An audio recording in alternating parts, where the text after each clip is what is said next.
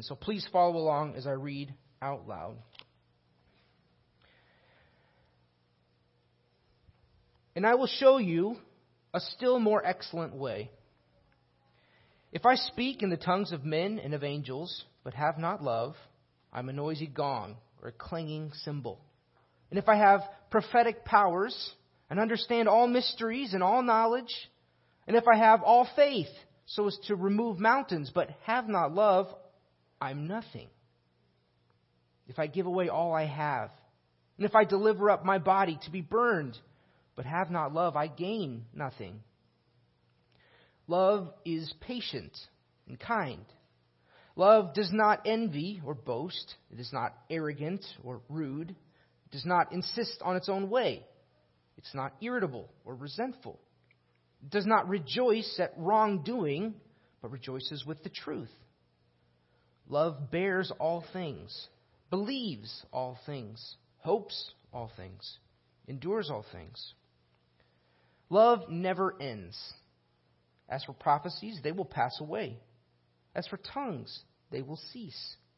As for knowledge, it will pass away. For we know in part, we prophesy in part, but when the perfect comes, the partial will pass away.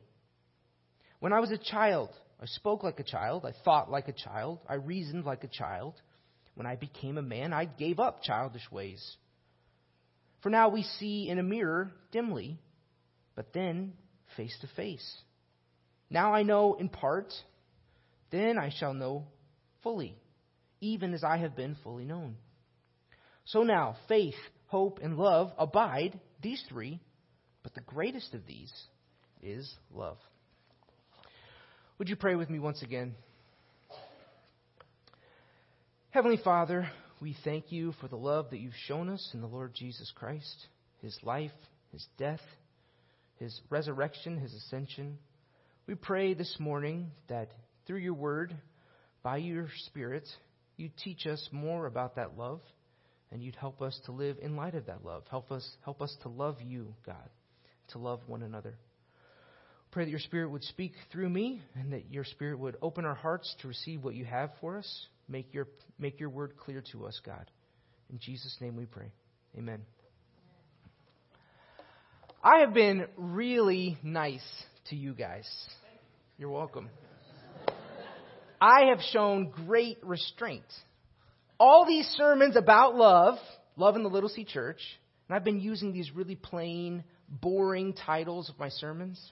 Do you realize how many popular songs there are out there about love? Do you realize how I could use those titles in my sermons to be super clever and awesome? I mean, all you need is love would have been a great title. Maybe maybe a picture of like the Beatles with their with the elders' faces kind of plastered over them, Redeemer elders. Or I could have I could have changed the Frozen song to uh, to love is an open door through which every Christian should walk. Or loving you ain't easy because you're not always beautiful, but I do be do be do do do. These were just ripe for the picking, but I resisted. So you're welcome. I could have even done it today. I could have used endless love. I could have used when I fall in love with the local church, it will be forever. I could have used some gif of Whitney Houston singing, and I will always love you to a picture of a local church. I could have done that, but I didn't. I could have, though, because it actually fits really well with what Paul's talking about in our passage. In, in verse 8, he says, Love never ends. Now, Paul isn't talking about romantic love like these songs are talking about. He's talking about the kind of love that's found in a local church, like here. He's trying to help the Corinthians see how much more superior love is compared with spiritual gifts. That's gifts, not gifts. Uh, spiritual gifts are gifts that God, through the Holy Spirit, gives to Christians. Christians are meant to exercise these gifts for the good of others, to point people to Jesus, to build them up in their faith. The Corinthians thought that spiritual gifts were superior to love especially the gifts of tongues and the gift of knowledge. Uh, the gift of tongues uh, when the Holy Spirit would kind of uh, empower people to speak unknown messages in, in heavenly languages, or the gift of knowledge, that was some kind of spirit given spiritual message or teaching. The Corinthians especially valued these gifts. They, there was an impressiveness to these gifts. They seemed otherworldly. The one who received such gifts would stand out from among the others in the church. I mean, people could see and hear. Look what, what the, look what that person's doing. They would, they could appear more spiritual or deep, wise, maybe more in touch with heaven. I mean, it was a heavenly language after all. The Corinthians really wanted these gifts. They wanted them to feed their pride. And, and that showed Paul that they had elevated the gifts above love. They forgot that loving God and one another was far more important, and it was the end to which these gifts were given to accomplish. I mean, these gifts were given so that we would love God, so that we would love others. So Paul helps these Christians see the superiority of love in our passage. Love is far more spiritual than gifts, he says, because gifts expire and love does not. Love never ends.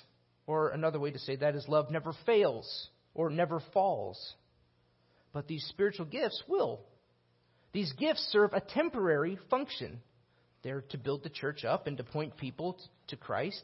But there's coming a day when Jesus will return and all people will see his glory and he will gather his church and glorify her.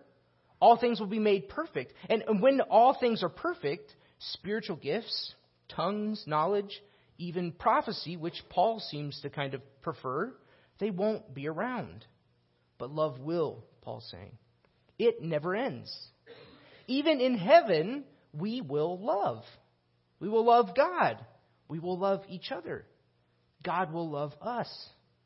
And there won't be a spiritual gift in sight. So love is superior.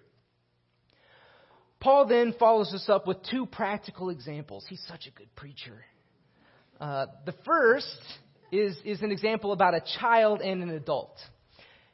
As a child, Paul says, you do child stuff. You, you crawl, you drink milk exclusively, you eventually speak in a limited way. You have these little sweet, simple child thoughts. But when you grow up, you leave all those childish things behind. In this example, the childish things are the gifts, and the adult thing is love. Now, he's not bashing spiritual gifts. He's just saying that they don't compare to love. And then he gives another example.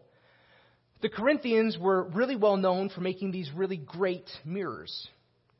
Paul says, even looking in one of your incredible mirrors is still not the same as looking at someone face to face. One scholar said for us it would be the difference between looking at a really great, clear photo of somebody and then having them over for coffee and seeing them sitting beside you. It's just, one's good, but it doesn't compare to the other. And that's what it's like with these gifts. Yes, God communicates with people through these gifts, but it's a partial message received indirectly, like a home video or something like that. At Christ's return, however, will have no more need for indirect communication because he will speak to us directly. That's what Paul means with this phrase, face to face.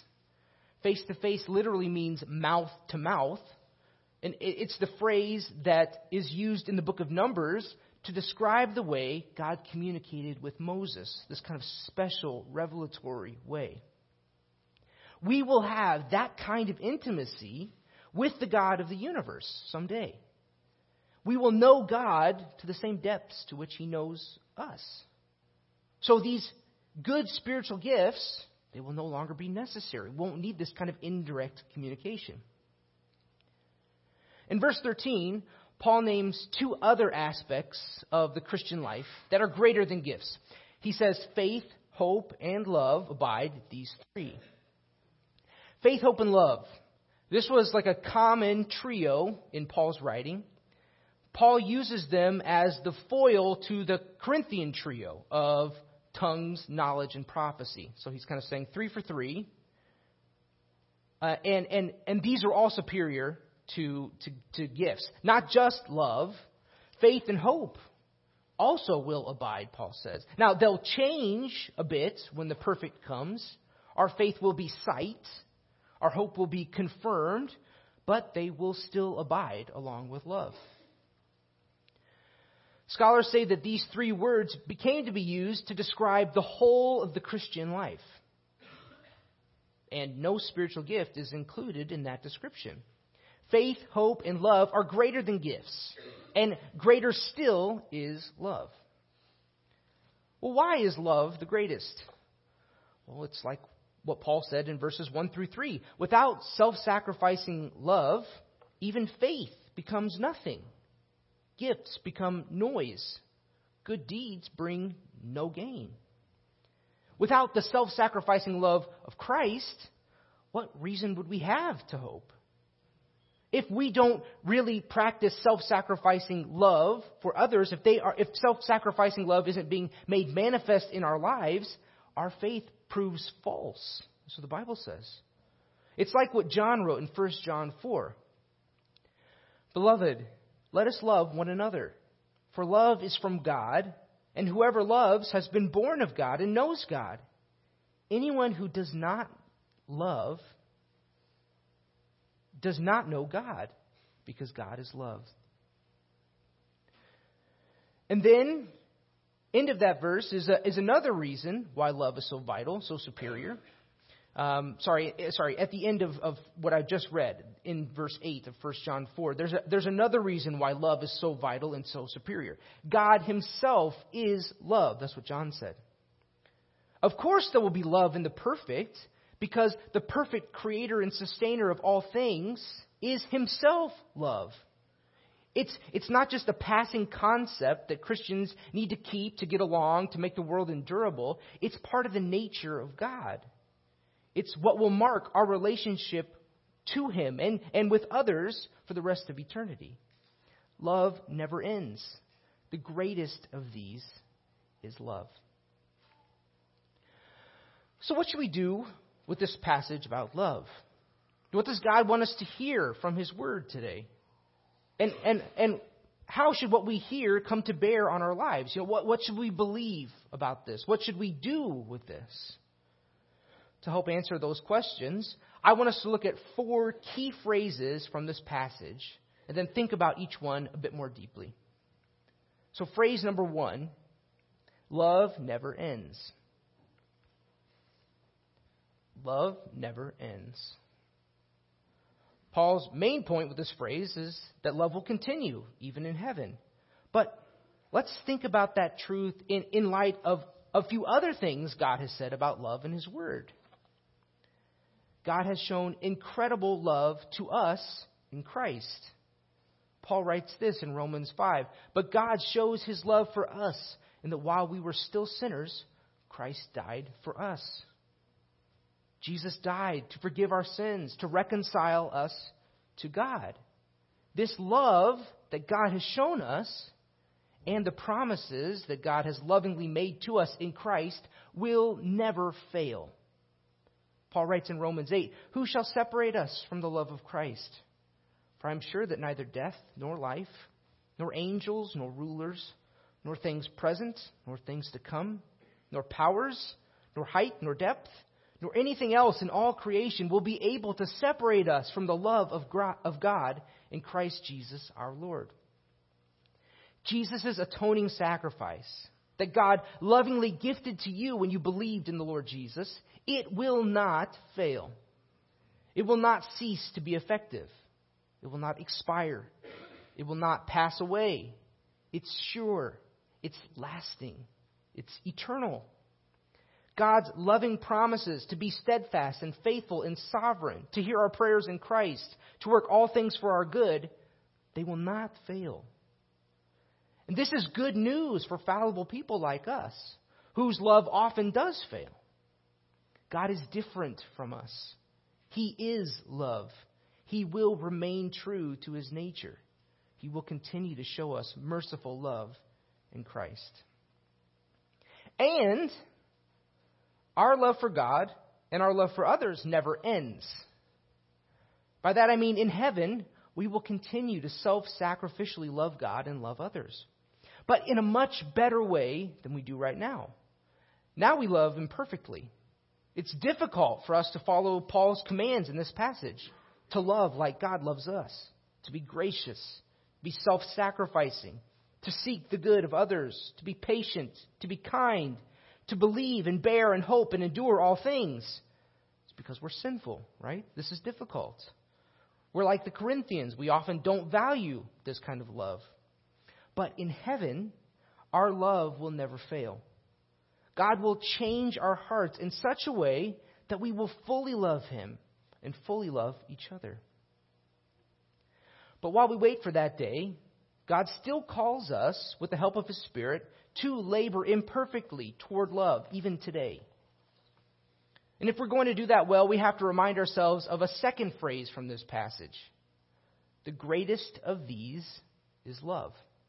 That's our second phrase. The greatest of these is love. The call for us to self sacrificially love God and others, that, sums, that kind of sums up all of our other commands that God has given us in Scripture. Love is the most important aspect of the Christian life, even more than faith and hope. If we neglect the call to love, then all other aspects of our Christian lives, they'll come crashing down. The greatest of these is love. But, but we often forget that. We often position other things above love. We can do this with, with sinful things that God prohibits about love. We can even do this with good things.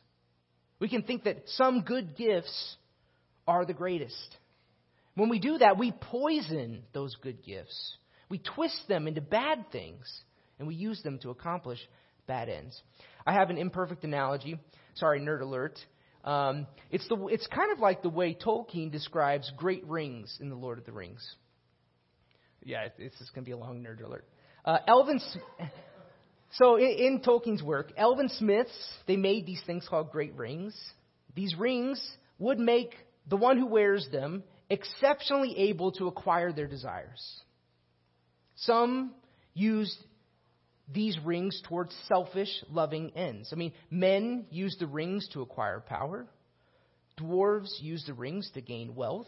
And in this lovelessness, these rings were used toward evil ends and their wearers were eventually corrupted by Tolkien's personification of loveless evil, Sauron. But the elves cautiously sought to use the rings toward loving ends, to acquire wisdom, to help others, to lead well.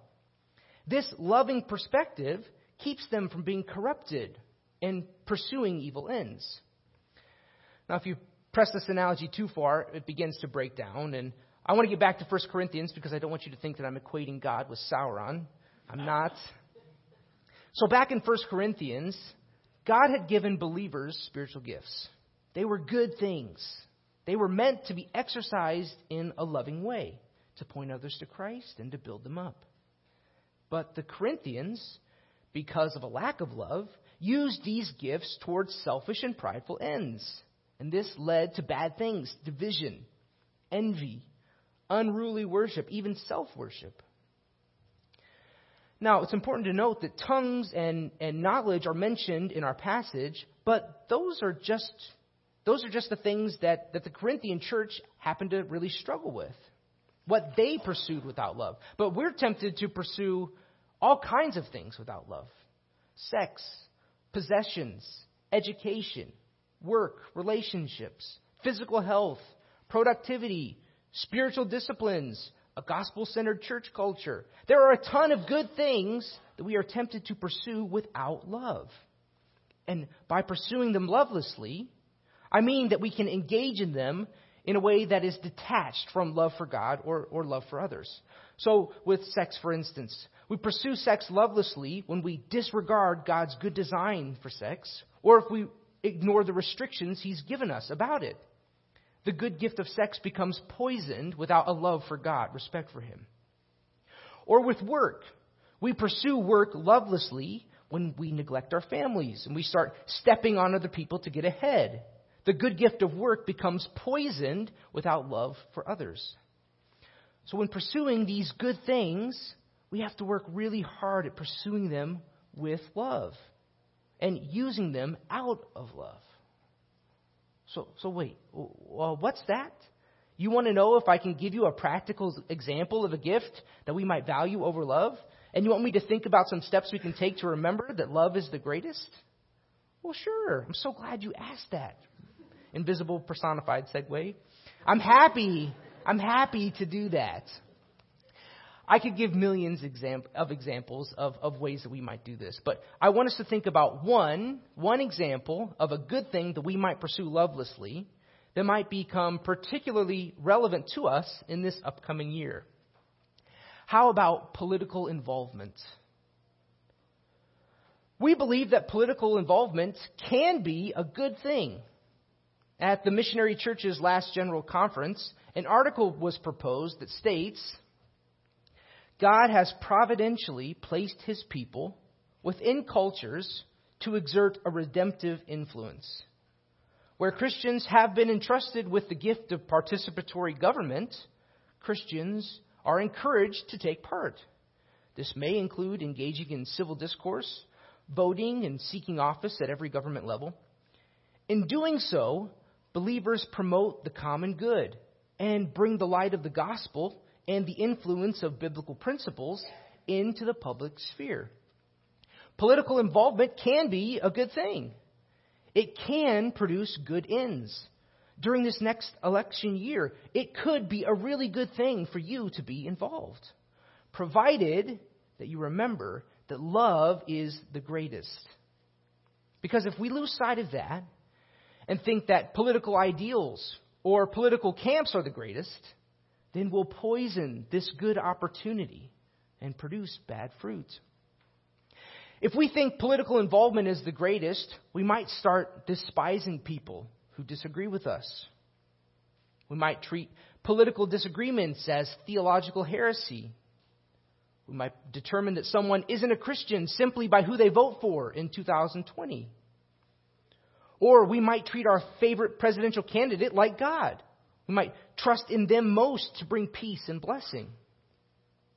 Or, as a church, elevating political engagement above love can start to poison our gospel witness. Jonathan Leeman, in his book How the Nations Rage, says that as a church, we value political involvement above love when we publicly endorse a political party or candidates. He writes, when a church does this, it effectively ties the name of Jesus to that party and subverts the mission of the church to being a branch of that party. Non Christians will begin to view that church as a lobbying wing of a party, and Christians as political operatives for that party. So, this is obviously a bad thing. So, how can we see if, if we are guilty? How can we see if we've we've elevated political involvement above love. Well, you can try this thought experiment. Would you personally feel a greater affinity for a person you know is a Christian who's on the other side of the political aisle, or an atheist who shares your views on climate change and gun control? If your answer is yes, then you might have elevated politics above love. Or if your gut reaction is to think that this thought experiment's useless because there clearly aren't any Christians on the other side of the political aisle, then you've probably elevated politics above love. Don't let our political system shape you like that. Remember, love is the greatest. And remember that in this passage, Paul is especially talking about love in the local church. So, a way forward for us this next year has to be that we are committed to loving the people in our local church more than our political allies. After all, the bonds we have with believers in this church, they are much deeper than the bond that you have with your political party. I mean, to paraphrase Paul, there is now neither Jew nor Greek, slave nor free, man nor woman, Democrat nor Republican, for we are all one in Christ. God has uniquely united each of us in Christ when we are believers. As believers, we become brothers and sisters in the Lord. We have one Savior, the Lord Jesus. We have one mission to glorify God and make Him known. We are one body with many members. This bond has to mean more to us than our political ties. Our, one, our love for one another must not fail because of who someone votes for in 2020. Don't let politics drive unnecessary wedges between you and the person sitting next to you. Hopefully, it's not your spouse. Hopefully, you're kind of united. Anyway, um, when a person, so, so with this in mind, with this desire to pursue love, when a person in your care group gets a bit too political and you feel your heart start to beat, remind yourself that they are your brother and sister in Christ and that you are eternally tied to them. Or when someone's social media post is starting to make your blood boil, remind yourself that you are both members of the same body and that you're called to love one another. After doing that, you might just want to let things slide. Or you might want to speak up and, and share why you disagree. You might even feel the need to correct an error. But if you remember that loving them is the greatest, you'll do it with care for the person's well being, with respect for their convictions, with an openness that you might be wrong, with an aim to communicate in such a way that you won't be embarrassed to pray with them later about something else or share communion with them. Remember, love, the greatest of these is love. Let's look at our third phrase. The partial will one day give way to the perfect. The partial will one day give way to the perfect. In verse 10, Paul says that when the perfect comes, the partial will pass away. He's mainly arguing that spiritual gifts are temporary and inferior to love, but that's not all he's saying. He is stating a fact about the future of all things. The partial will pass away. The perfect will come. This is the best spoiler in the history of mankind. This is a promise of the second coming of Christ. And at his second coming, Jesus will perfect this world. He will destroy evil, sin, death, Satan. He will perfect his church. We will have no more need for spiritual gifts because we will, we will be completely built up. The curse of sin that we all toil under, that will one day be gone we won't feel that twinge of guilt and shame after sinning. We won't struggle with depression or anxiety. We won't be worried about what tomorrow holds. We won't have another sobering conversation with the doctor. We won't feel the sadness of missing a lost loved one. This world will one day be as God intended it to be we will one day be as God intended us to be. The partial will pass away, the perfect will come. And, and we're supposed to keep this glorious perfection, the perfect that is coming, in sight. And by doing that, this will help us live well in the partial. That's what Paul does for the Corinthians in our passage. He, in our passage, he's saying, "Love now because you will love then." He's helping them have a, a then kind of perspective. And with that then perspective, we can take stock of how we're living today in light of the reality of the perfect that is coming. So, how about you? How should the glorious future reality of heaven shape how you live today? Maybe you need to be challenged that you're living for partial realities instead of perfect ones. Maybe you're living as if partial things are really perfect. Maybe your pursuit of partial things is causing you to neglect perfect things like love. Maybe you need to be reminded of Jesus' words in Matthew 6. Jesus says, Do not lay up for yourselves treasures on earth, where moth and rust destroy, where thieves break in and steal, but lay up for yourselves treasures in heaven, where neither moth nor rust destroys, and where thieves do not break in and steal. For where your treasure is, there your heart will be also. The perfect is coming. Those partial things that you're so focused on, they will pass away. So instead, pursue love, Paul says. Treasure love. It will not pass away. Or maybe you need to be reminded that the perfect is coming for other reasons.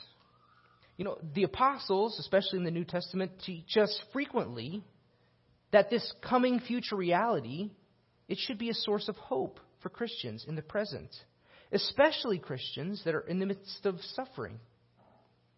Maybe you're here today and you feel like you're drowning. You're overwhelmed. You're scared. You're tired. Here, the Apostle Paul's, what he says in, in 2 Corinthians 4. He says, So we do not lose heart. Though our outer self is wasting away, our inner self is being renewed day by day. For this light momentary affliction is preparing us for an eternal weight of glory beyond all comparison. As we look not to things that are seen, but to things that are unseen. For the things that are seen are transient, but the things that are unseen are eternal. Maybe you need to be encouraged to hold fast to Christ in the midst of your suffering, to set your eyes ahead to the perfect that will come, and be encouraged that this partial, sin cursed existence, it will pass away. Whatever season of life you find yourself in today, remember it's partial. So live in light of the perfect. Lastly, let's look at phrase number four, the fourth phrase that I want to highlight from today's passage. It's kind of a kind of a joining of two phrases. You are fully known, and one day you will be face to face. You are fully known, and one day you will be face to face. These two realities mean different things to you today, depending on if you're a Christian or if you're not. So I'll talk to the Christians first. You are fully known by the God of the universe. Jesus said he knows the number of hairs on your head. The writer of Psalm 94 says that God knows your inner thoughts. In Acts 1, we read that God knows the hearts of all. As a Christian, this should encourage you. God knows you. Don't let that cause you to squirm or worry, because He still, though He knows you, longs for you to be with Him. And in Christ, He has made provision for every one of your secret sins and the waywardness of your heart that He knows he made provision for that through Christ. Jesus died in your place and rose from the dead to atone for your sin and give you new life in Him. He sent, God sent the Spirit to dwell inside you and to keep you for Himself, to sanctify you for Him. And one day, He will gather you to Himself, and you will stand before Him face to face. He will look on you and see Christ's finished work on your behalf, and you will dwell with him forever in a face to face way, like Moses on Sinai. Then you will fully know, even as you have been fully known. If you aren't a Christian, you are fully known by the God of the universe. Jesus said he knows the numbers of hairs on your head. The writer of Psalm 94 says that God knows your inner thoughts. In Acts 1, we read that God knows the hearts of all, including yours. He sees every secret sin, every waywardness in your soul. One day you will stand before Him face to face. If you have not believed on the Lord Jesus for your sins, uh, for your salvation, rather, your sins will keep you from dwelling with God. He will cast you away from himself. You'll be doomed to suffer away from God for the rest of eternity. But God desires that you would come to him, that you would be saved from your sin, that you would receive the free gift of forgiveness and reconciliation to him through the Lord Jesus. You don't need to clean up your life before you come to Christ. You simply come as you are God already knows you. You surrender your life to Christ, you receive His forgiveness, and then God will slowly begin to change your life so that it looks like Christ. So I call you this morning, if you aren't a believer, to come to Christ, surrender to Him, receive His never ending love, and the promise of dwelling with God face to face. Would you pray with me? Heavenly Father, we are so thankful for the love that you've shown us in the Lord Jesus. We thank you that that love will never fail, God. Although we fail you, you promise to never fail us. Love is who you are. Love is who you've shown yourself to be in Christ. We pray, God, through your Spirit, that you would reconcile us to yourself through the Lord Jesus. Any here who do not believe, we pray that you would open their eyes, help them to realize that one day they will be with you face to face. Help them to see that their only hope is in Christ. God, we pray that you would be with us as believers. We pray that, that we would rejoice in this reality of your love. We pray that we would rejoice that there is coming a day when your love will be made perfected around us, that we will experience the new heaven, the new earth with you for all of eternity. We pray that that glorious reality would fill us with hope and, and more importantly, as Paul says, fill us with love. Fill us with love for you, God. Fill us with love for one another. We pray especially that you would help us as a local church, help us to love each other well. With this chapter in mind, God, we pray that you would help us to work toward that end. We humbly acknowledge, Lord, that this is, it seems like an almost impossible task for us to do. We are so sinful, so, so torn we pray, God, that you would help us to that end, that you would equip us, that you would remind us of your grace that's still there for us, your unfailing love that's still there for us, even when we fail to love as we ought. We ask all these things in the name of the Lord Jesus. We praise you for them, God. Amen. Amen. Go in peace. You are dismissed.